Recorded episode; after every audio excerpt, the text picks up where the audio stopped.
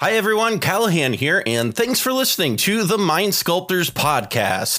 Before we hop into today's episode, I just want to mention that we recorded this episode five days before Hullbreacher was banned in Commander. We mention in this episode how cards interact with Hullbreacher a few times, so do not worry, we do know the card is banned. We just recorded this episode before that happened. Thanks again for listening, and hope you enjoy the show.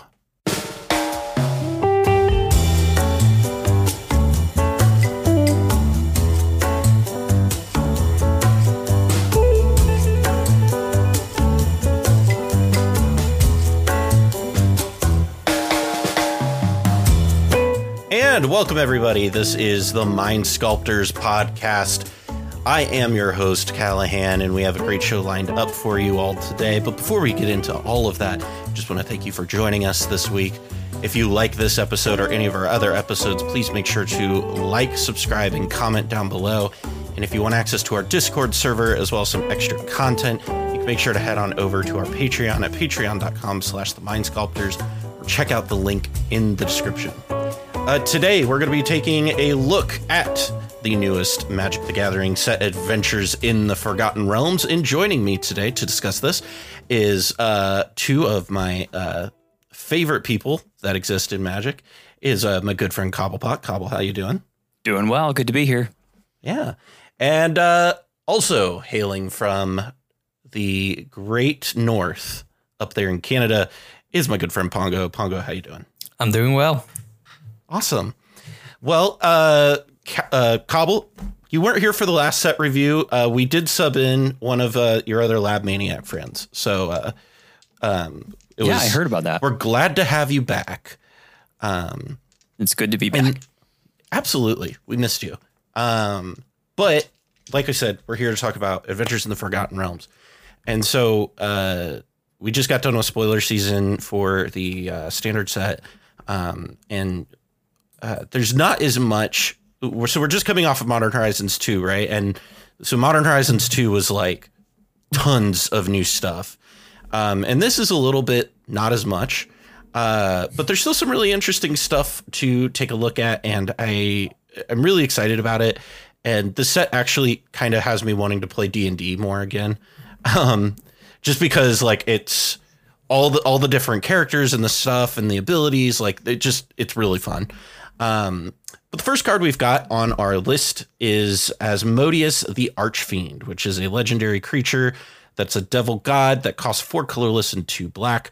It costs six six, and it has the ability called Binding Contract. If you would draw a card, exile the top card of your library face down instead. That has two activated abilities.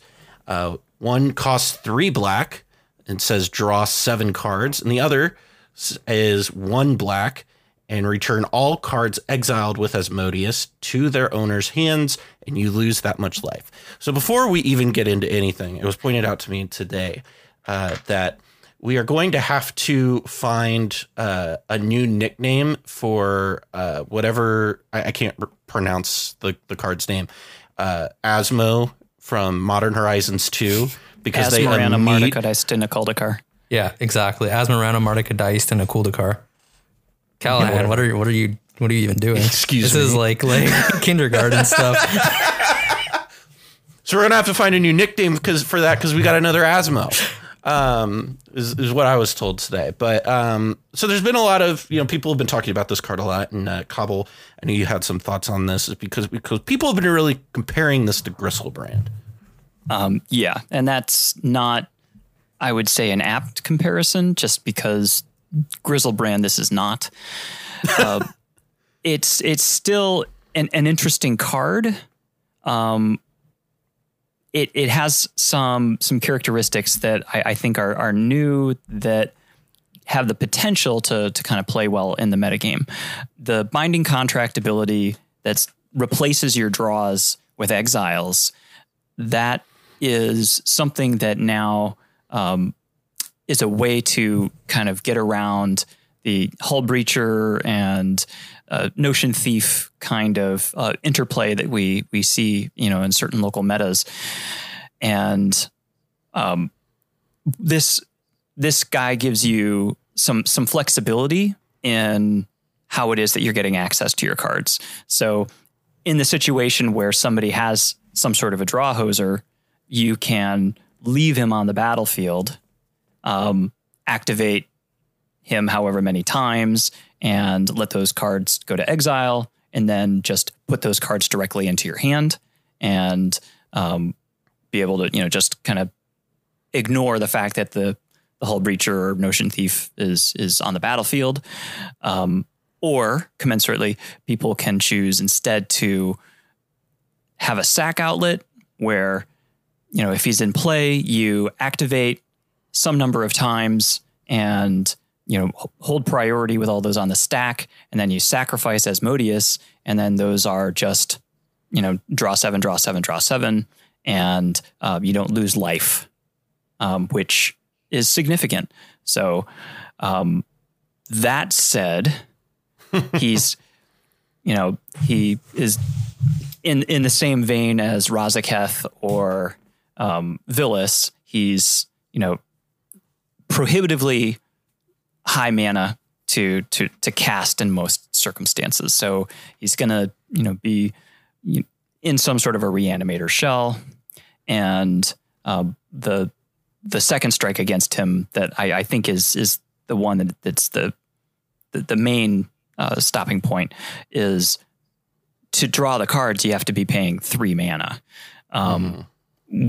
Whereas if you look at something like Vilis, you're uh, passively able to draw cards, whereas this, you know, you're you're you're actively doing it. But um, these scenarios where people are talking about stacking three activations, I mean, nine black mana is not an insignificant ask. So it's you know you you got to be in in a you know very positive circumstances to be able to pull that off. Right. Um, so, w- will this unseat um, Vilis in you know decks like Razakats or something? I, I doubt it. Um, will somebody find a way to break it? Possibly. Um, people have talked about uh, K'rrik and you know just converting your your you know life into cards at cards not not you know six life for seven cards. Um, it's, it's not a great rate, but um, I mean at that it's, point it's, it's fifteen it is, life for seven cards. At that point, it is Griselbrand. Is specifically in K'rrik, it is Griselbrand. Well, it, because it's still double the amount of life uh, more. Oh, because don't yeah, forget, you true. lose the life from the second ability. Well, in in that case, that's what that's one of the, the cases where you would sacrifice him, right? um, with the activations on the stack, so you don't lose the life. Yeah, if, if you have that option. Right. Yeah. Yeah. Anyway, these so, are these are kind of magical Christmas land kind of is that circumstances. Like, I feel like that's a theme with when we were we were going down the list of the cards we wanted to talk about, and there was a theme with a lot of them, and you'll see this as we we go through it.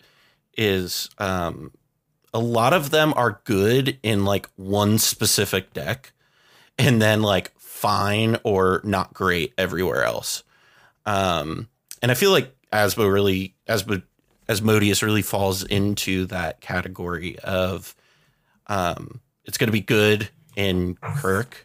Um, and then everywhere else, like I, I can't imagine this unseats Vilis um, or you know Jin-Gitaxias or Consecrated Sphinx, right? Like, right. Those are the like three really good ones, and I I just don't think this is better than that. Yeah, I agree. I'm I'm not even sure that this sees playing K'rrik like six mana to get him. Well, not six mana, four mana to get him to play in, and four life, and then also fifteen life to draw seven cards. Like, I mean, you could still entomb reanimate. Like, yeah, it's not like you can't do that. It's it's doable, but I I kind of just wonder if if that deck does just like doesn't have better things to be doing. Um, yeah. Admittedly, I mean, I'm not that deck super familiar, but right. I mean, if that deck reanimates Vilis instead. yeah, I mean that's it. Like you, Vilis is just so much better than this in every right. circumstance. So you're yeah, not gonna exactly. you're not gonna entomb this ever. Um, yeah.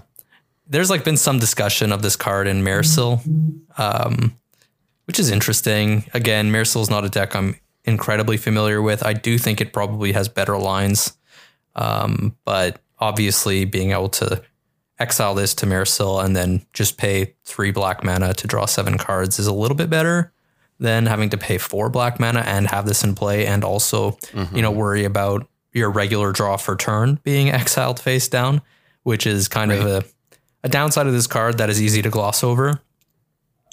Um, yeah, I mean, like I, I, I get the synergy, like it, it clearly works, but I just don't know if it's uh, better than the existing options for that deck.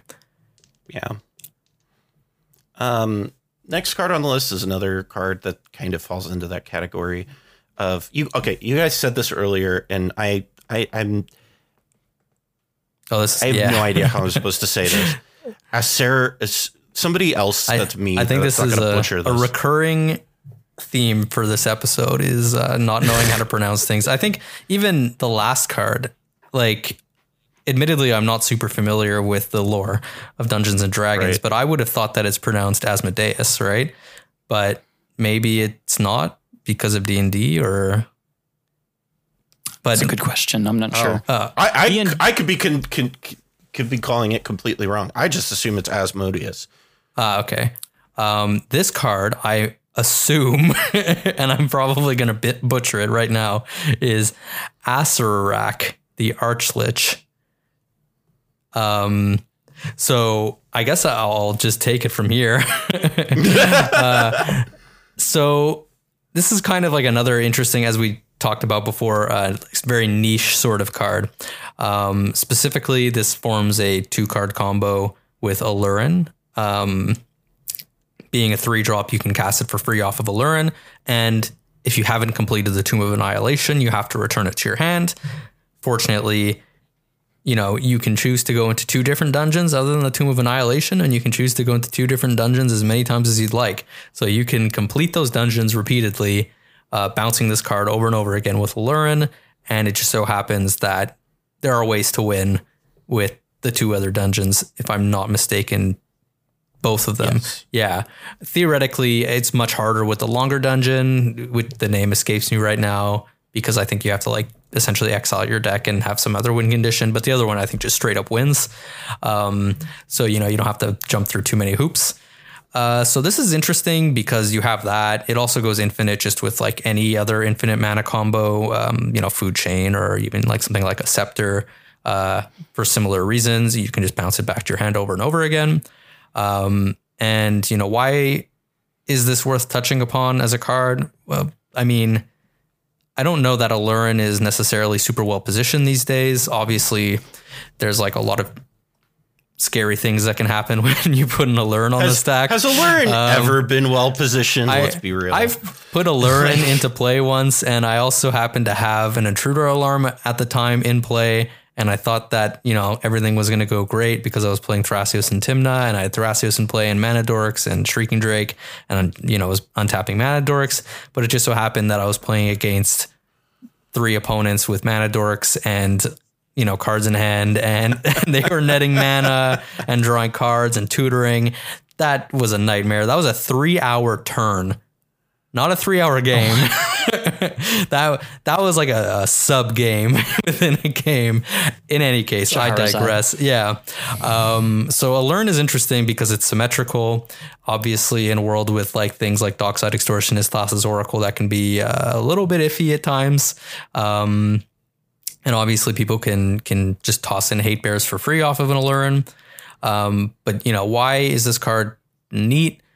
Because, well, it's kind of like another two card combo in black green, and it's less all in than something like a Chain of Smog combo, like Witherbloom combo, um, which is similarly a two card combo in black green. But, um, you know, you end up having to discard your entire hand while you're resolving the combo.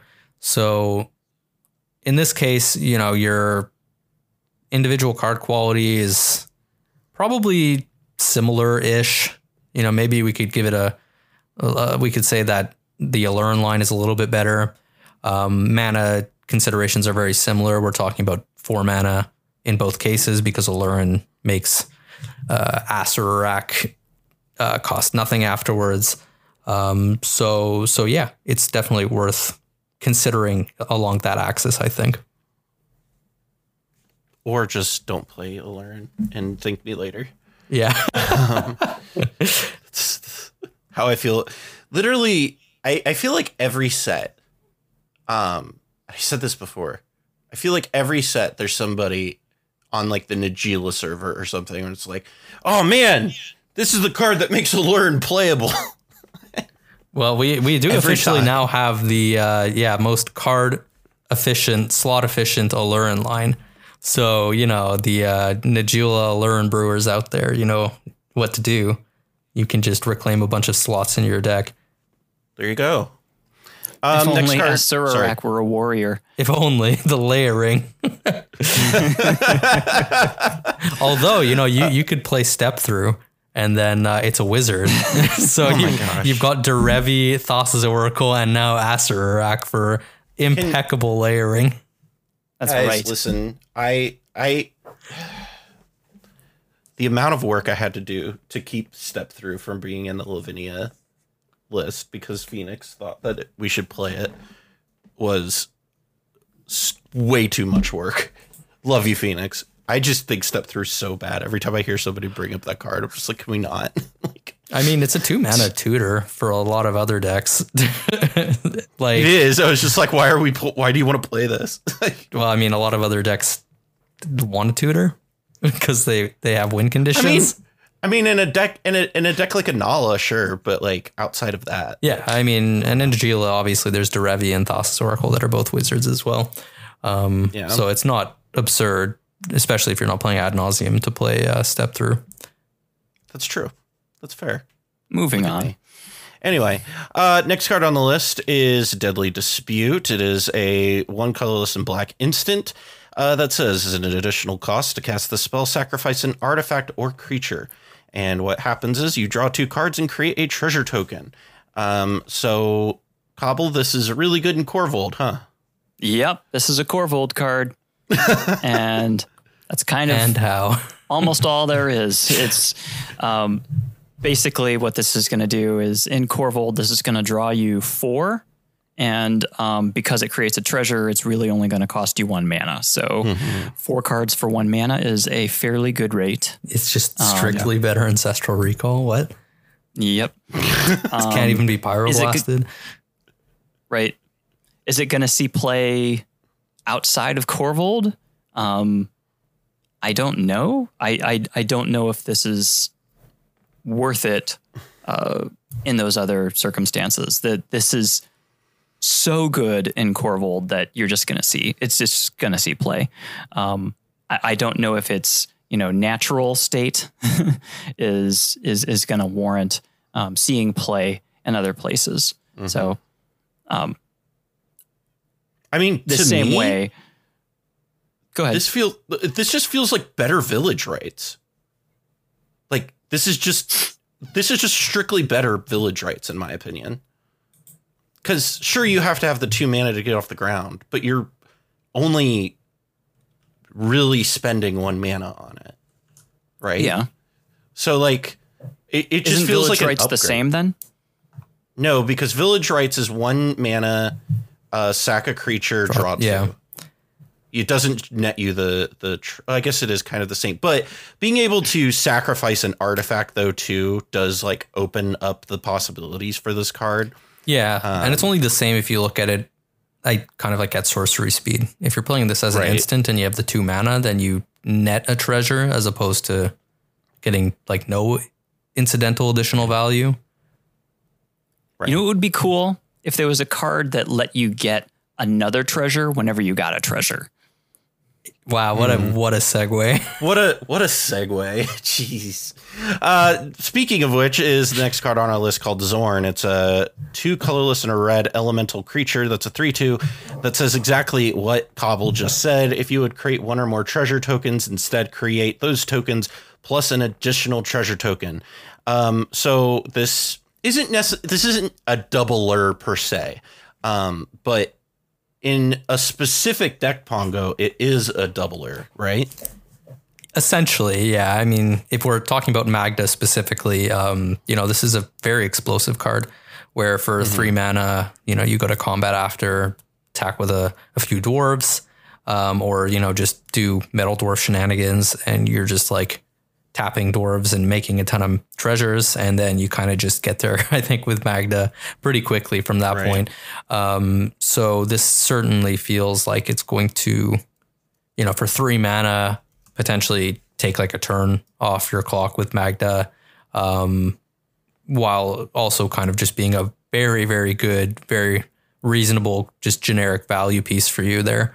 Um, so I think it's kind of like a slam dunk for that deck. Outside of that, is it worth playing? I think three mana. If you're not going to have lots of individual triggers that make treasure tokens, then it's probably not worth it, right? Like Dockside plus one for three mana is not worth it. Um, you know, I can't think of too many other decks in the format that are generating a lot of individual triggers for for making treasures. Right. Usually, it's kind of like bursty as opposed to more like incremental, like Magda. Interesting.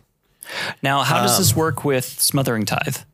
Well, it does work with smothering tithe, um, but then you know you have to have this and smothering tithe in play. Right. Interesting. I I don't know. I think it's interesting. One of the one of the cards are deck. Uh, one of the decks I kind of thought about with this was potentially Kraken Sakashima, um, but you know, perhaps that is incorrect. I don't know. Ken, let me know. Um, next card on our list is another card for Magda. Uh, it is you find some prisoners, uh, which is a one in a red instant, uh, and you choose one. You can either break their chains and destroy target artifact, or interrogate them and exile the top three cards of target opponent's library. Choose one of them until the end of your next turn. You may play that card, and you may spend mana as though it were mana of any color to cast it. Um, so, Cobble, what are your thoughts on this kind of uh, removal kind of card? I I feel like it's it's an interesting card for lower color red decks. So um, it it it had it bears a little bit of similarity to Abrade.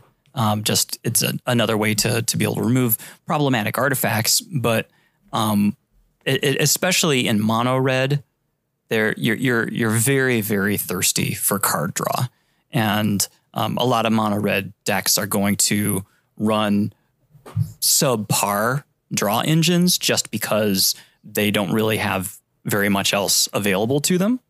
Um, this has kind of the the the other effect of um, the it, it, the fact that it exiles three cards from an opponent's library at instant speed um, allows you to interact with you know a, opponent top deck tutors or you know circumstances where somebody is you know noxious revivaling something to their to their library so that they can you know have a play for for the next turn or whatever you know being able to disrupt those plays um, it it's got flexibility in that way. So it's it is letting you um, you know see three cards and pick one that you want but also has that disruptive capability at the same time. So for mono red i i think it's a, a good upgrade. And um, outside of mono red I, i'm not sure it's going to see too much play Yeah, I, I would tend to agree, right? If we're comparing this to something like Abrade, you're giving up the mode where you can kill creatures, um, which is really powerful. And I think that in a lot of situations, Abrade is the card you pick over this because you need flexible removal um, for dealing with something like either a null rod or like a collector ouphe, for example, in mono red, um, or you know various other hate bears like opposition agent, hull breacher, et cetera, et cetera. Um, Whereas in this case, you're trading off that ability to hit a hate bear for the ability to interact with uh, like a top deck tutor.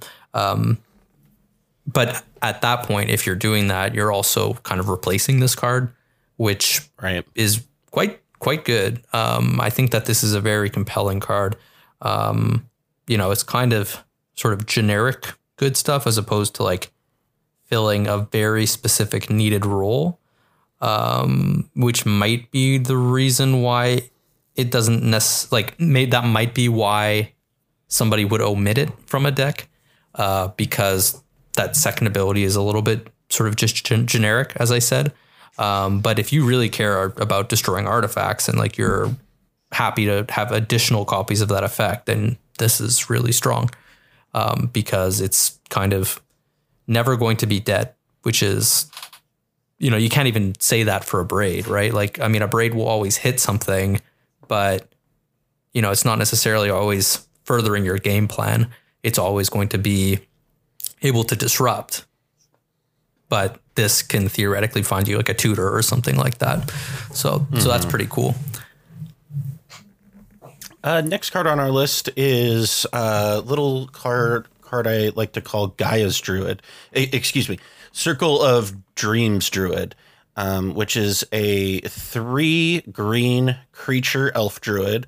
That's two one that uh, just says add green for each creature you control. You tap it. It's literally Gaia's Cradle on a creature. Yep. Um, it is exactly that. Um, Pongo, I know that this will be going into Revi.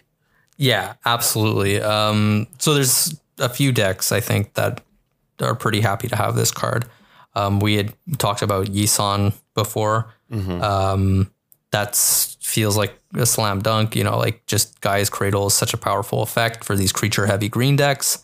Um, Derevi in particular, these days is very much like an Emiel Blink combo deck where you're blinking Derevi uh, looking to untap Gaia's Cradle to make infinite green mana, uh, which once you've made infinite green mana, you can then make infinite mana of any other color. Um, and after having achieved infinite mana, you can kind of just blink Derevi, you know, untap things, tap things to your heart's content.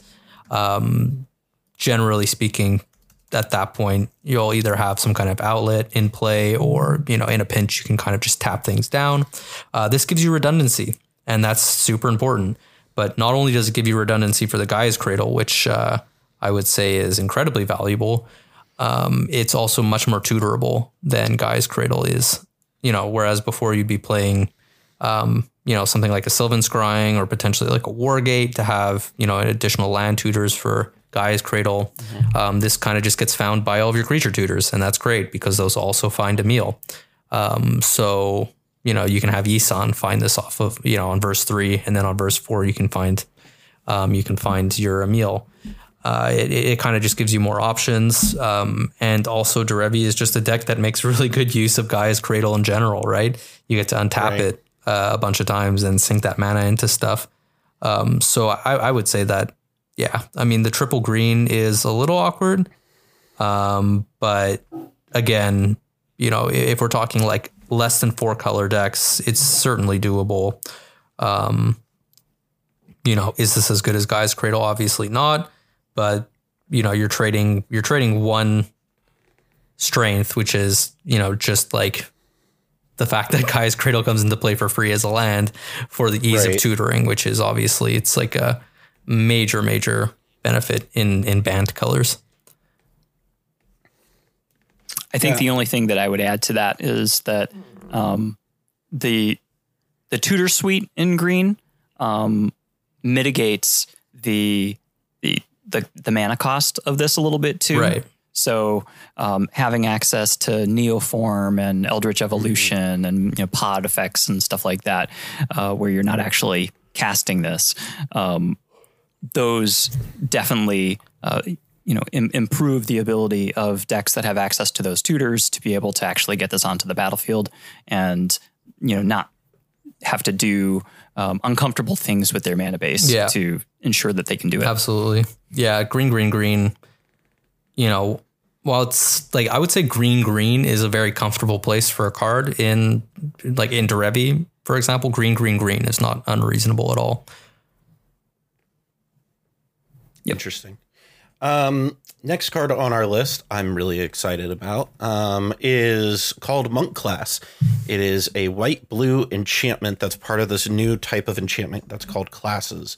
And uh, they're sort of like sagas in in a way. It's kind of I, I haven't seen the release notes, so it's still like exactly um, how everything works fully is a little unclear to me.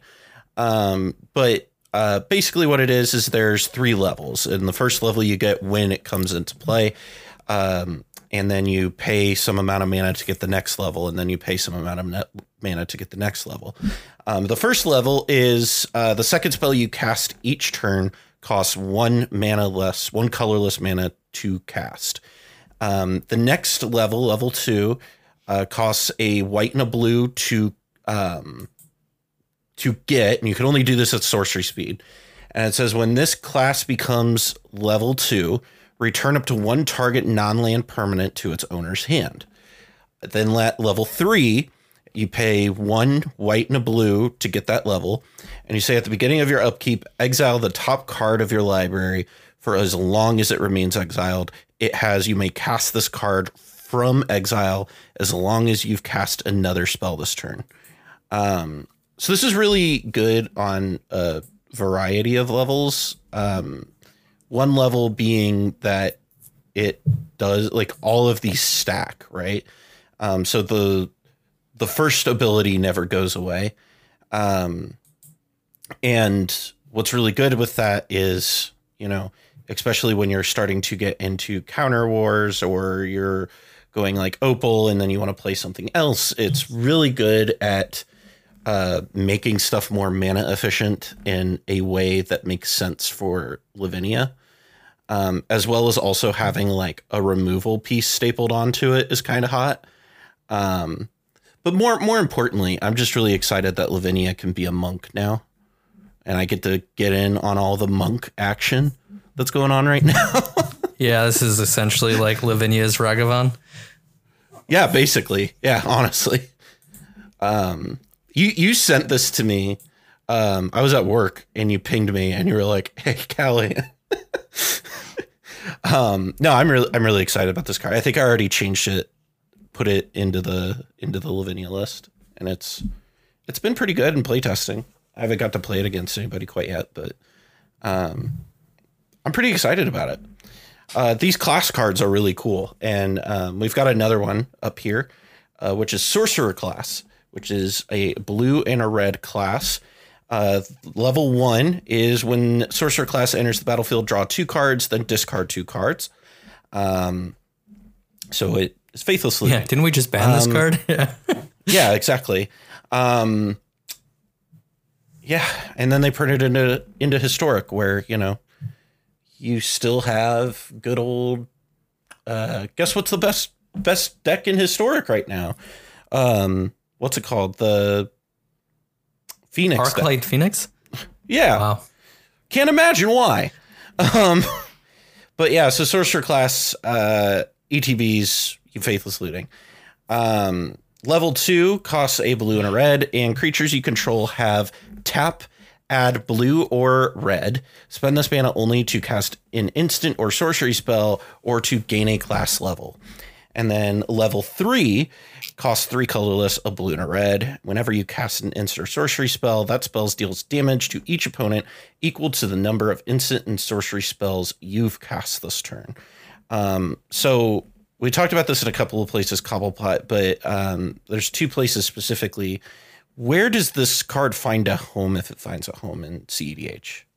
Um, this is going to be in decks that have access to Izzet colors that also generate lots of creatures. So, um, Kykar and the Locust God. The Locust God generally isn't um, something you're going to see in m- most CEDH echelons, but I mean, it's it's worth just acknowledging that this is uh, just absolutely bonkers with with the Locust God. Um, Yeah. More more more naturally, uh, you're I, I would expect people would probably play this in Kykar um, just because you know turning those uh, the, the the creatures that you're you're you're generating um, instead of netting you one mana each from sacrificing them, being able to tap them for mana and then sacrifice them, you know, net two mana for each of them. That's uh, that's really desirable and And, uh, and getting strong. blue mana out, out of them too. Not yes, just red. Right. Again, so building that flexibility there, and then um, you know you can you can use those creatures to be able to to, to buy yourself into level three. At which point this becomes uh, basically a um, what's the sentinel um, Vile Smasher, right? No, no. You're thinking of Sentinel Tower or whatever. Like Oh. the Sentinel Sentinel Tower. Aetherflux Reservoir type card. Right. So where you basically want to get yourself to a circumstance where, you know, you're Isochron, you know, you're doing a dramatic scepter or something Yeah. like that, and you're basically just wanting to storm off and you kill everybody. This is an outlet for sure. So yeah, so it's it's it's interesting. Um, I, I don't think it's going to see play anywhere else besides places like Kykar and Locust God, but um, it it has some some some interesting mechanics there, and it would be cool to to to see somebody uh, make this work. I want to see them do more of these class cards in the future. I really like this mechanic. yeah, well, I'm still a little unclear of how it exactly works. Like if I can activate level two a second time, I can't imagine you can. No, they, they Uh, behave the same way that the level up that cards do. level up works Yeah. for, Okay, for okay. creatures that have level up. They just don't Okay, use so counters. which is odd. Um, or wait, do those cards Yeah. even use counters? I feel I feel like you're adding level up I don't counters think to they them now. do. It's, yeah, it's Um, all it's all a blur in my mind right now. but anyhow, like I, I, I really like this mechanic, and I'd like to see it return in the future. Kind of how sagas came back. Like we thought that was going to be a Dominaria thing, and then they were like, "Nope, we're just going to make sagas a thing now." Um, and I I like it. I like sagas, and I like this class mechanic a lot. Um, next class card on our list is Paladin class, which is one white. Uh, the first level one says spells your opponents cast during your turn cost one more to cast, which is kind of a tithe taker in that regard. Level two costs two colorless and a white to activate, and it's an anthem effect. Creatures you control get plus one plus one. And level three costs four colorless and a white. And whenever you attack until end of turn, target attacking creature gets plus one plus one for each other attacking creature and gains double strike. Uh, so Cobble with this card, um, we had talked about this a little bit before. It's a very powerful one mana card, right?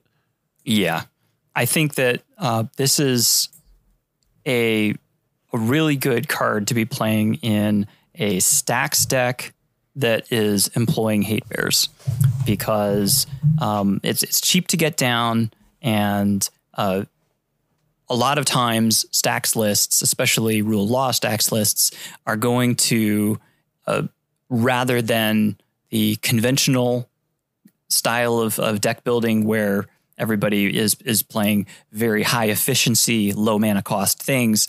Um, they're ex- they're expecting the the game to be, you know, each person gets one spell per turn, and it's going to lean more towards more impactful, higher value, also more expensive cards. So this being able to uh, reduce the cost, or I'm sorry, not reduce. Uh, I was thinking, never mind. Um, I was thinking that this was a, a cost reduction, but it's actually the other way around. Um, that that is still useful. I I think that the the tithe taker ability is actually less less impactful than than the second two abilities because what happens in uh, those hate bear lists typically is that you grind the game to a halt and you get into these board stalls. And um, at which point it kind of you know turns into you know normal magic where people are turning creatures sideways and attacking each other. And uh, you generally need to find some way to push damage through and and and you know kill people uh, by degrees and uh, just creating an anthem effect for one makes your your blocks much much more profitable. Um, it doesn't take much, and uh, a lot of your, your your hate bears become a lot stronger against things like Najeela and uh, Tymna, and um, it makes a, a big difference. But m- more so after that, and you, when you get to, to level three, uh, basically it, it's it's kind of a, a Bruse Tarl kind of effect where you're pumping something and giving it double strike. Um, that is significant, and um, especially if you have a creature with evasion, that will close out games really quickly. And it should be noted that these are activations on an enchantment, so they don't count as spells. So if you're under rule of law, you you know can go ahead and activate them to your heart's content. And um, it's I, I think a good uh, it helps early game slow things down and helps late game for you to be able to you know pivot and turn the corner and finish the game out. Yeah. Yeah. I know that uh, Charles and Michael Levine were both very excited when they saw this card spoiled. Yeah, I think that tithe taker ability is uh, underrated. Um, certainly for decks without access to counter spells. Um, And I mean, like for one mana, you you that implies that you play this on turn one, and it's kind of like everyone is sort of so like margins are so tight at that point in the game, where it might as well be like a silence effect, um, Right. in like in a lot of situations. So so for the early game, it really does help you get established, I think, um, and then you can you can kind of transition into a later game. Um, yeah. you know, it's obviously going to be underwhelming if you play this like super late, um, and people like are representing all of their mana, you know, or holding it all up. But you know, you can still catch people off guard by playing this when people are, you know, if if somebody passed only holding up one mana, you know, expecting to be able to use their uh, their swan song or something like that. Um, you know, I. I, I think that even in proactive decks, like there, there's applications for that that taxing effect, uh, especially when you can play it proactively.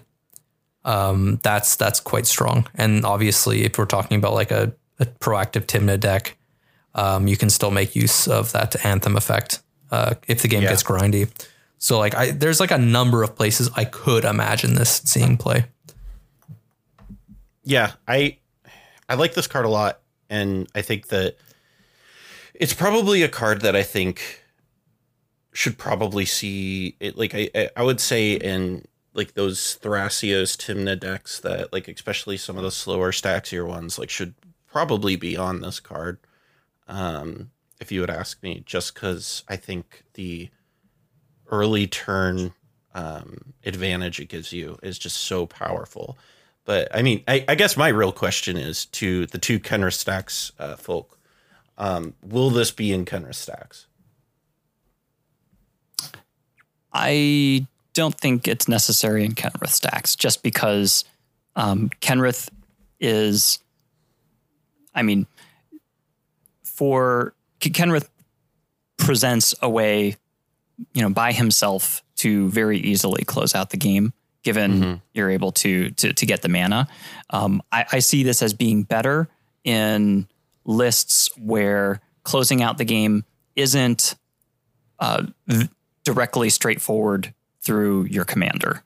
So, you know, in places like, uh, you know, Tymna Kodama, for instance, where, you know, you're playing uh, a lot of value and a lot of, you know, kind of mid range stacks pieces. Um, but winning the game isn't necessarily dictated by the two commanders that you have. Um, this is where I think that this is something that is is much stronger. Yeah, I, I agree with Cobblepott. I also think it's kind of like like the anti pattern for that deck specifically, um, where really on, on turn one, I don't think you want to be developing this. I think you want to be developing a piece of acceleration to play a, a rule of law on turn two. Um, And then that implies that you're kind of putting this off a little bit later until a little bit later. And I think that the value of it falls off later in the game. yeah, So so yeah, I, I think that you know where it can be certainly strong in uh, in in some stack shells. Um, I'm not certain that it's going to be at its best in like the green based stack shells. Now, do you think this makes stacks better o- overall, like as a as an archetype right now? E- either of you? Um, no, I just think that it's a low cost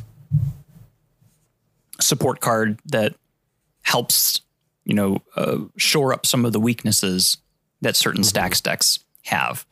I think that Archon of Emeria is the type of card that repositions stacks within the metagame. And Right. if we see more of those kinds of things, then I think you'll see stacks improve in its market share. Yeah, absolutely. Okay. Yeah, for sure. Well, uh, there were definitely some good white cards in this set to, to talk about, and the next one is certainly on that list of cards. It's Oswald Fiddlebender, which is a legendary creature uh, that costs one and a white. Um, that uh, its ability costs white, and you tap it, and you sacrifice an artifact, and you search your library for an artifact card uh, whose mana cost is equal to uh, the mana value of the sacrificed artifact plus one. Then put it onto the battlefield. You shuffle your library, and you can only activate as a sorcery. So it's it's it's pod, um, but for artifacts. So Pongo, we we so we talked with Charles about this at length in uh, our Discord server uh, when we were talking about this card, and we were really working on show notes. And this card has a lot of applications in specific decks and decks that can play it in the 99 but this can also be its own general right Yeah, certainly. Um, I mean, to speak to your first point, uh, like white decks just don't really have much in the way of tutors. Uh, and the fact that this just is a tutor is pretty exciting. Um, this Right. is, you know, maybe not the strongest card in this set. Um, you know, maybe it is. Um, but it, in my opinion, it is most certainly the most interesting card in this set and the most exciting card in this set um, because it kind of pushes new boundaries for for like what white can do uh, and and what white card design can look like. Um, so I think it's a super cool card and you know awesome. I'm I have to hand it to Wizards. You know I think it's uh it r&d you nailed yeah this they one. they really nailed this card and I think it kind of works even on like a flavor level like it just works on so many levels. So I'm I'm excited about Right. it um but yeah so this this card you know you could theoretically imagine this in you know in the 99 of you know certain white based decks like maybe like a Zerta type deck which you know is hungry for for artifact tutors. Um you know there, there's certainly other mono white commanders that are interested in tutoring tutoring for artifacts. Um and and this could certainly see play in those but as a commander um you know it's kind of still being it's currently being developed uh, and there's already been some work on that front I think you know as a two mana card, um, you know that puts this card at a a rate where it's viable in CEDH to see play. Um, certainly, you know within the 99, as I said, but also potentially as a commander. Obviously, it's still going to suffer from sort of all the same weaknesses or most of the same weaknesses of mono white. Um, it does actually rectify one big weakness of mono white, as I kind of touched upon multiple times uh, with the whole tutoring thing.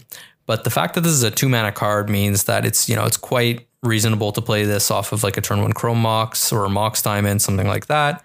Um, and it just so happens that you can also then leverage those cards uh, as sacrifice fodder to start working up the chain. So that's pretty cool.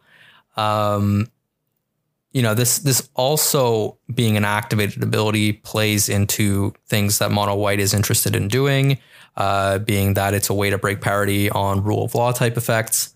So you can obviously play those in that deck. Um, so you know in some sense we could compare this to something like a yisan right? Which is um, you know three mana also comes down really really easily really early. Um, kind of also does this tutoring chain thing for consistency. Um, but in this case, um, we're getting sort of better access to uh, disruptive elements like rule of law effects, hate bearers, and stuff like that. You know, I've always said that you know if you could add any color to Yisan, you know, it would probably be white. Um, just you know to be able to hit hate bears up the chain, um, that would be great for that deck. Um, and you know, it's it's kind of something that you see in a deck like Derevi, right? Where you'll use Yisan Right. to find hate bears and stuff like that. Um, so so here, you know, you can obviously sacrifice artifacts to find additional uh, stacks pieces, but there's obviously also combo potential here, which is really really strong. Um, and the lines actually don't look too bad, which is really nice because it means that I mean, they're pod lines. Like pod, they're about as complicated as pod lines, right? Like they don't feel more or less difficult to me. Sure, but I mean, I, I, say that because you know some of the early lines that were worked out for this card, you know, had like a lot of, um, let's just say cards that I wouldn't be necessarily be excited to run. Um, so like fairly dead cards, but then you know we actually have some pretty clear lines um, with Rings of Brighthearth, for example, where you know if you have Rings of Brighthearth in play and you activate Oswald and you can double his ability, um, then you can get Basalt Monolith and Staff Domination by sacrificing a two drop artifact. Um, and then Basalt Monolith plus your Rings of Brighthearth um, gets you infinite colorless mana. And then you can go off with Staff of Domination. Um, and at which point you have your deck in your hand, so you should be able to win through a variety of ways. Right. Um, you know, you can play into other artifact synergies with things like KCI if you really wanted to. Um, you know, in, in, a lot of respects, you know, what does white do best? It's like hate bear and artifact type stuff. And this is like, this is a commander that really, I think, plays well into both of those themes. Um, does so at a rate that makes it relevant for CEDH. Um, and, and again, has like a reasonable win condition.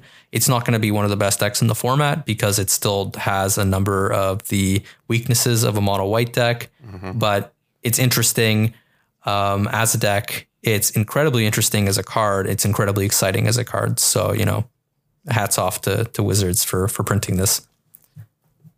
Is this better than Teshar? I don't think it's better than Teshar.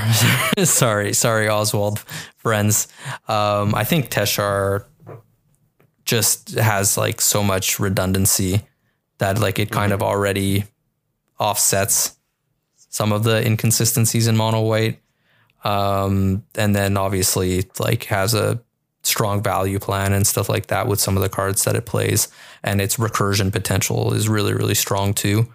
Um, you know, not that Teshar is like the end all be all of mono white or anything like that, but but I, I think that's like a, an interesting comparison. I think Oswald probably goes into Teshar too. Like that's pretty cool. Oh, I'd imagine it's in that yeah. deck. Yeah, mono white can like recur all the stuff that that Oswald sacrifices, which is like another really powerful angle of this card. Um, and kind of one of the directions that Wizard seems to want to go with mono white, which is that, you know, um, it generates card advantage by recurring things.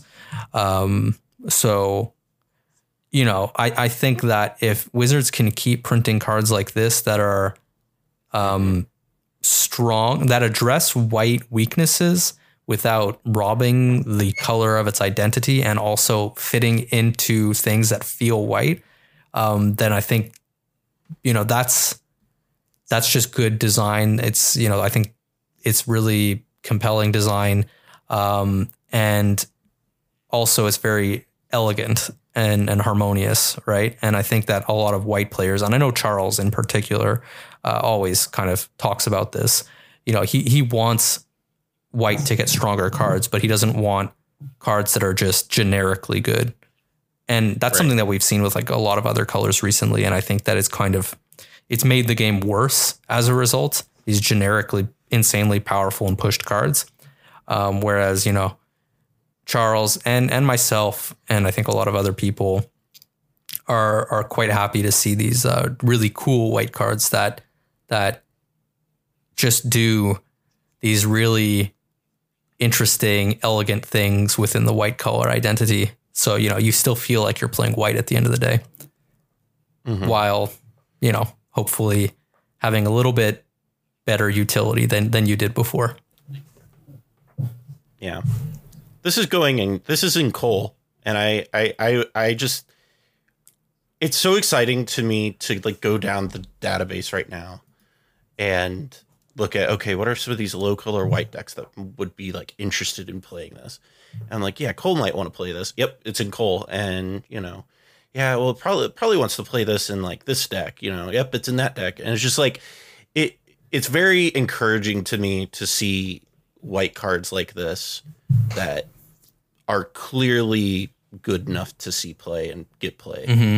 Um, and, and I think like Esper Sentinel was one of the first indications that things were starting to like maybe turn a corner, um, where uh, I actually felt like, oh hey, here's a here is a card from this set that is just like, you know, very good in this color, and I, I you know, it, that can go in pretty much everything, Right.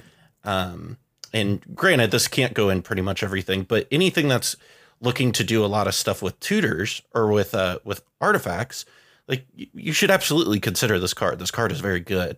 Um, you know, if, if you would be considering doing pod lines in a deck, you know, this this certainly is a pod. Um, so I think I think it's a really cool card. I'm really excited about it. Um, any any other thoughts before we move on to uh, last couple cards? I I think that it, you know, I, I echo everything that Pongo said. I think he articulated it very well. Um, I, I I think that when people inevitably compare this to Yisan, I mean, it's it's it's really important to to point out that this is a sorcery speed ability, Right. Um, which hugely changes the play pattern. So it's it's a very very different style of play than than the type of play that you're going to see with Yisan. Um, and uh, mono white also lacks the I would say the the Quirion Ranger, Scryb Ranger uh, ty- type of interactions where you can you know untap multiple times in a rotation and be able to you know uh, you know do basically you know an an activation on every every player's turn. Um, with without access to that uh, it's it's a a slower more kind of grindy determined kind of a game uh, as opposed to the explosive types of play that you're you're going to see from from Yisan. Um, does it mean that it's you know not going to make a an impact in the metagame? No, uh, but it's it's it. This is this is not a Yisan. This is a very different animal, and it's going to operate in a different way. Yeah, I think the biggest thing is the sorcery speed stuff. I mean, obviously, like Yeah. there are ways to copy that effect in mono white. Um, in well, I should say in colorless. Um, there there are ways to untap even Oswald in colorless, but uh, the fact that you have to do all this at sorcery speed, the fact that you're not actually like building up a board, right? You're constantly exchanging resources, uh, working up the pod Right. line, um, means that you know while the comparison to Yisan is not perfect, like it, it I mean, I, I don't I don't understand that comparison personally. I mean, it's a pod. Like it is it is very clearly a pod effect and it's modeled after those. And I get that it's on a creature, but like I didn't look at Prime Speaker Vanifar and go, "Oh man, that's a, that's a Yisan right there." Like it's it's very clear to in at least from my perspective that this is you know, if that comparison is getting made that it, it shouldn't be because I mean, it's it's a very clearly a pod yeah, yeah, yeah. is going to oper- operate under those same like combo lines that a pod would operate on. Well, I, I think that same um, play patterns. I mean, you know where the similarity comes from um, and where this card differs from something like Vanifar is that Vanifar is kind of like untapped with Vanifar win. Um, I don't think that this is going to play this way. I think this the play pattern No, no, of this is going to be closer to Yisan, where you're kind of playing a much more grindy, incremental, disruptive game. Um, and so I think that's about as far as the comparison really goes ultimately, because of you know again we we as we touched upon, there's lots of limitations of this card um, that that make the comparison a little stretched. right. I don't know. I am. I'm very excited about this card. Um, I am inevitably. I'm waiting for it to inevitably be piloted to a, a tournament win, Right. Because Michael picks it up and just slaps people with it. Um, you know, it'll happen eventually. Um, next card on our list is Treasure Vault, which is an artifact land that taps for colorless, and it also has an activated ability where you can pay XX and tap and sacrifice Treasure Vault, Treasure Vault, uh, and create X treasure tokens. Um, so, uh, Pongo, I know we are just with you, but you, I know this is a card that you were excited about. because this is a new card for Kinnan, if I'm correct. Yeah. Um, you know, this is like one of those cards. This this is the second time that I can remember, sort of like in recent history, um, where you know I do some work developing new technology for a deck, and then like not even all that long afterward, Wizards prints something, and it's like, oh well, actually, you know what? Like, forget about all that work that you did. Like this kind of just like simplifies everything where to the point where like none of that was incredibly really relevant to begin with. Um, you know, the first one being working out like sacred guidelines for for Hulk piles, and then Thassa's Oracle gets printed, and it's like, oh look, everyone can layer demonic consultation with Hulk, um, and and now if we're talking about Kinnan, um, we can look at like mirror lines. Um, so Mirage Mirror obviously being kind of like a piece of tech for Kinnan that that a lot of decks started running recently because um, you know it lets you have an outlet for um, Basalt Monolith, Infinite Basalt Monolith mana. That's also an artifact and also has utility uh, outside of the combo um, and checks a number of boxes. You know, such that uh, it was it was quite compelling. Um, this is very similar. Um, you get this into play, or you have this in play uh, when you have infinite mana off of a basalt monolith, and then you can just make infinite treasure tokens by sacrificing this, uh, and then you can start activating Kinnan. Now, the part that really makes this card stupidly good is that it's an artifact land, um, which means that all those artifact tutors that you know we had kind of started running in Kinnan because oh well now we have like a two card entirely artifact based combo. Um, well, that doesn't change, except that this is easier to tutor. It's cheaper to tutor, right? You don't have to pay any additional mana off like a transmute artifact type effect. Um, you just pay the two blue and sacrifice an artifact, and this can like enter play. Um, you know, theoretically, you can tutor for this with land tutors as well if you really wanted to play Yeah, like a gonna say, crop like, rotation. um, so so yeah, this is very compelling. I don't think that this is getting rid of Mirage Mirror, but the fact that it's a land, adding a layer yeah, the it. fact that it's a land just means we get an extra outlet for Kinnan, um, and like it's one that we can play for free too. You can kind of just play it, you know, even out of your hand, like very early on. It's difficult for people to interact with it. So if you can get the infinite mana off of Basalt Monolith, you're essentially there. Um, yeah, there's not a whole lot more to say. Uh, you know, it's an outlet that takes up a land slot and it's like not half bad, even if you kind of just have to crack it to make some treasures because Kinnan plus treasures is also really strong. Um, so, so yeah. It's a Uh, slam dunk. any application, any applications for this cobble in anything that is not Kinnan? Off the top of my head, I'm not seeing any. I mean, like maybe Korvold, just because it converts an arbitrary amount of mana into an arbitrary amount of draw. Uh, but outside of that, I mean, if you've already got the mana, Right. um, cutting the mana in half isn't necessarily going to advance the game plan for most things. Uh, Kinnan, it works because you need to get colored mana out of colorless. So any list that is doing the same thing where they've got arbitrary mana of one color and need to spread that that color out, um, this will be able to satisfy that need. Yeah. That's an interesting card, all right. Um, I'm not excited to play this in modern because I feel like this just makes that uh, affinity deck a little bit more good, which is scary. Um, so this will be interesting. Uh, but the last card on our list is Minsc, Beloved Ranger. And it is Naya. It costs uh, red, green, and white. It's a legendary creature. Uh, that is a 3 3. And when Minsc enters the battlefield, um, create Boo, a legendary 1 1 red hamster creature token with trample and haste. Go for the eyes, boo. And the uh, the second ability on this card costs X to activate, no tap. Until end of turn, target creature you control has base power and toughness XX and becomes a giant in addition to its other types. Activate only as a sorcery. So, um, Cobble, we were talking about this card beforehand, uh, and this is a card that um, a lot of people are talking about with uh, Hulk, if I'm correct.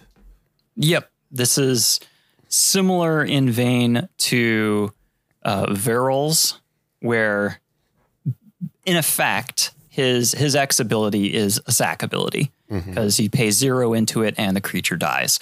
So um, if you've got Academy Rector, then you can set his power and toughness to zero. Then he dies, and then you can go and get Pattern of Rebirth, and then sacrifice that next creature, and then get Hulk, and then sacrifice it, and then go get uh, you know some combination of cards that are in Naya that allow you to kill the table. For instance, Lesser Masticore, uh, Melira, Sylvok, Outcast, and Reckless Fireweaver, and then you just kill the Masticore over and over again and just you know, burn the table. Um, this obviously is going to play very different than Varolz did because it doesn't have access to the black tutors, so it's not going to um, have the same kind of speed. Um, I, I haven't seen any any lists for this yet, so I don't know um, whether they are normally Naya lists uh, take advantage of their you know the the the abilities that they have in you know for stacks effects uh, to you know slow the game down keep everybody else off of their game plan until you're able to assemble your win. Um, i would anticipate that's probably what this would look like. It's a disruptive deck that is waiting for its opportunity to get it you know a pattern of rebirth or a rector or a, a hulk into play through some sort of means um, is it going to become a big presence in the metagame?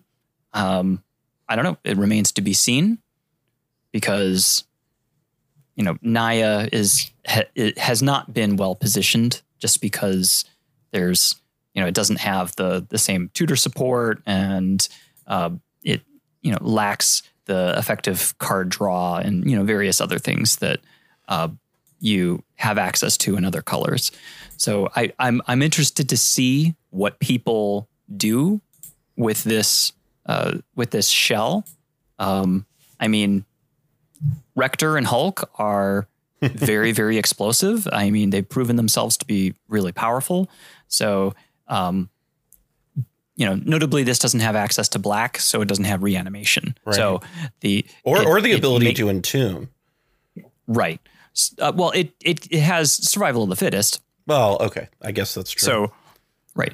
Um, but yeah, Excuse so me. not having not having that dimension, not having the the reanimation dimension, definitely takes it down a peg from from you know Varolz Hulk, for instance.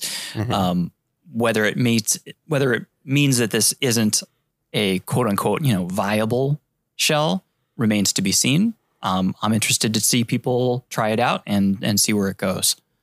Yeah, I would agree. I think if Naya was ever going to be competitive, then you know, like it's it's got to be something like this, right? Like if this card doesn't get there, then I don't know what will, uh, short of something obscenely busted. Um, this like, as you said, so well cobble, like it just solves a lot of the issues for the color combination. Um, so yeah. I think, uh, Yeah, I it'll, think- it'll, it'll be interesting. I think it's interesting. Is this better than Marath? I think the win condition is better. Right.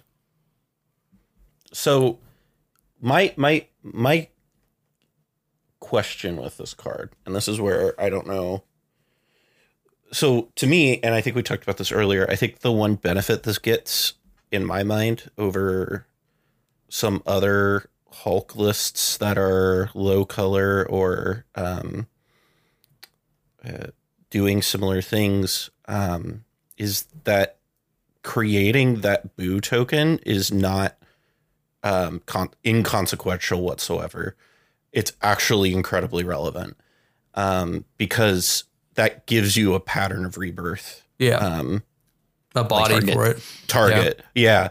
And I think that is something that, you know, you know, as you guys know, if you follow me on Twitter, I've been doing a lot of uh, playing around with uh, Academy Rector and Arena Rector and all that stuff in Thrasios and Tymna. And that's often something that you have to overcome with Pattern of Rebirth is okay, well, when I go to do this line, I got to make sure that I have Academy Rector and another creature. And most of the time, it's not that big of a deal.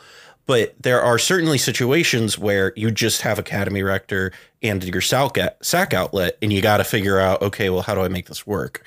Um, and so this being able to solve half of that equation, I think makes this viable. How viable it is, I think it's about like for me, I think it's about like on par. I don't think it's better or significantly worse than Varolz, in my opinion.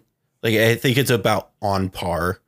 Um, and I think that it's three colors and being able to kind of control board states really well will is what in my mind would keep it on par with with Hulk. Now, sick sick will probably murder me for saying that. Um, but I, I don't it, it seems about as good just from thinking about it and looking at like what people are doing with it. I think so. There's certain settings where Varolz is obviously better. Like if you're comparing these two side by side, Varolz is just the faster deck. Um, that right, is also, yeah. I think, probably more resilient in, in a number of respects because of the reanimation suite. But if you look at it from a meta perspective, um, that's where the comparison becomes a lot more interesting. Um, I think Varolz is often not going to be as fast as the fastest decks at the table, um, and also doesn't necessarily have a ton of ways to interact with those decks. Is you know frequently finding itself in a racing situation um, where it's not mm-hmm. necessarily favored. Um, obviously, you can play something like a collector ouphe, but that's about it as far as you know disruptive hate bears. You know that and opposition agent. Um, you know compare the Minsc to that, and now we're in the white color identity.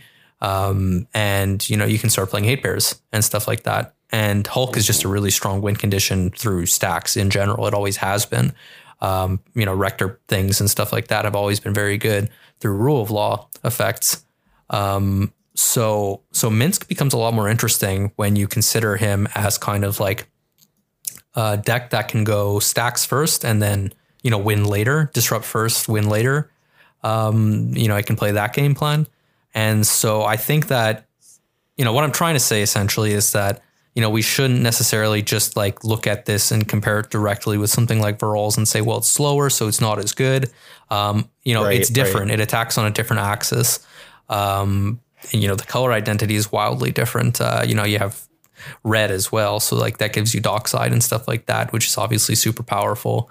Um, in addition to it gives you Wheel of yeah, Fortune too. I mean, it gives you a few additional extra cards. You know, if you've managed to slow down the game enough and you know, like if the game is totally stacked out such that your main win condition doesn't really work, um, you know, Varolz kind of might struggle in that position.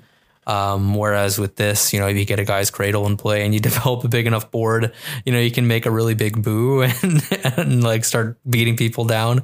That's like a, a viable game plan if you can get a six six or seven seven trample haste. Um, and you know, you you also have access to possibility yeah, storm. Yeah, exactly. Yeah. Um, you know, unfortunately, like you can't just do your Hulk shenanigans through the possibility storm, but like you can kind of just do the boo shenanigans through the possibility storm. Right. So that's pretty cool. So I mean that's that's something that I think is intriguing with this is that you do have like alternate lines with Academy Rector, which I think is kind of especially in my brewing with that card recently has been what I've seen as the like real power of that card is its ability to pivot really well. Um, and I think that's you know probably what I would say here is okay, you're in a situation where you can't win with Hulk because let's say there's like I don't know, there's something stopping you from getting Hulk um, and winning with it, or um, for for some reason, um, like possibility storm can go in this, and then you can lock people out that way. Um, it just this seems very intriguing to me, and I'm like it's kind of excited to see what people do with it. Um, I unfortunately have no interest in brewing this because I'm currently, well, I'm I'm currently brewing Abzan Rector stuff, um, and that's just me taking the because what I'm doing, uh, been doing a lot of is you, you know you guys have saw like the Rector fit things that I've been doing. Um, I have also have like an Abzan Rector Fit deck that is uh, Tevesh and Sidar. Um, it does basically the same thing and then uses Arena Rector as well um, to get Professor Onyx and use that as a win condition as well. And, you know, leveraging these different um, like Rector abilities to the their their most because I think they're extraordinarily well positioned in the metagame. Um, is is what I really like here because especially with Minsc, uh, like you can it's it's a human, which so is Academy Rector. Baby, if these decks are not playing um Cavern of Souls. what's it called? Yeah, Cavern of Souls. Like Cavern of Souls just protects that so well. And it even without that, the amount of creature counters that are out there right Yeah. now is very low. So like um Rector game plans are very well positioned in my opinion because of their ability to just get through most of people's interaction. They do get get snubbed really hard by opposition agent. Um, That's the one. Yeah, but Doubt, I mean, Doubt in my Walker. experience, so yeah, but like honestly, I haven't been running into that stuff a whole lot. Like, on, like people who are playing Turbonaws have ha, aren't even playing those cards. So it's it's very interesting to me where there are cards that definitely get it, but I haven't experienced them being more egregious than like anything we've seen in the past. Um, and and so I I just I really like where Rector is positioned right now, and seeing like a Naya Rector deck is really exciting. Yeah, I agree. Um, this is certainly going to be one of those decks that people look at it, they say, "Oh, it's like whatever," and then they lose to it, and it's as simple as that. Um, Yeah, like so many decks in this format. yeah, I'm really excited about it. Uh, any final thoughts from you guys uh, before we take off this week? None from me. Yeah, I mean, uh, I think that they kind of had us in the first half with this set, where I was initially thinking uh, that we weren't going to get much of anything, and then uh, toward the end, the, the set started to become certainly a little bit more interesting for the CDH players. So that that was nice to see. Um, you know, I, And this is our shortest set. I, I'm glad that it's not pushed to hell, especially after Modern Horizons Yeah. 2. I'll leave it at that. Yeah, we definitely needed a, a, a little bit of a break after Modern Horizons 2. I I still can't get Urza Saga's or Ragavans on MTGO. I they're they're nowhere to be found right now, um, which is very frustrating because I'd really like to be playing some modern with those cards, but you know whatever. Um, but uh, that about wraps things up for us here today. Just I, a couple quick things to kind of go down here for you guys before we leave. Uh, like I said, uh, I know I've had a couple people ask me about this. We did take a break uh, from doing the podcast over the summer um, while we were doing Major League Commander stuff. Um, Major League Commander is in its final month, um, and it's been going really well. Um, Pongo is currently uh, seated at the top of his division for now. Um, and uh, Wow. It'll be really exciting to Come on. Well, the reason I say that is there's been a lot of shakeup in the past two weeks. You're supposed to be on my so, side. you know, I'm I'm not saying I'm not. I'm just saying you you might want to get that third win there, buddy. Fair, fair. I agree. But um yeah, so that that'll be wrapping up here. I believe it is August uh, seventh or eighth uh, when the uh, Mox Bowl, the last day of it, will be. Um, so, and the plan is we're going to be back going at this every week. We've got a lot of really cool stuff lined up for you guys. I'm really excited about some of the projects I have in the works, as well as some stuff that I know Charles is working on. Um, just uh, year two is going to be really fun. And the fact that we're almost two a year blows my mind. Um, is really exciting for me. So, um, but yeah, thank you all for joining us. And uh, just a reminder you can follow us on Twitter if you already don't at Sculpty Boys, B O I S, or you can find a direct link in our link tree in the direction below, the description below. I uh, want to also give an extra th- thanks to all of our patrons who do keep the lights on.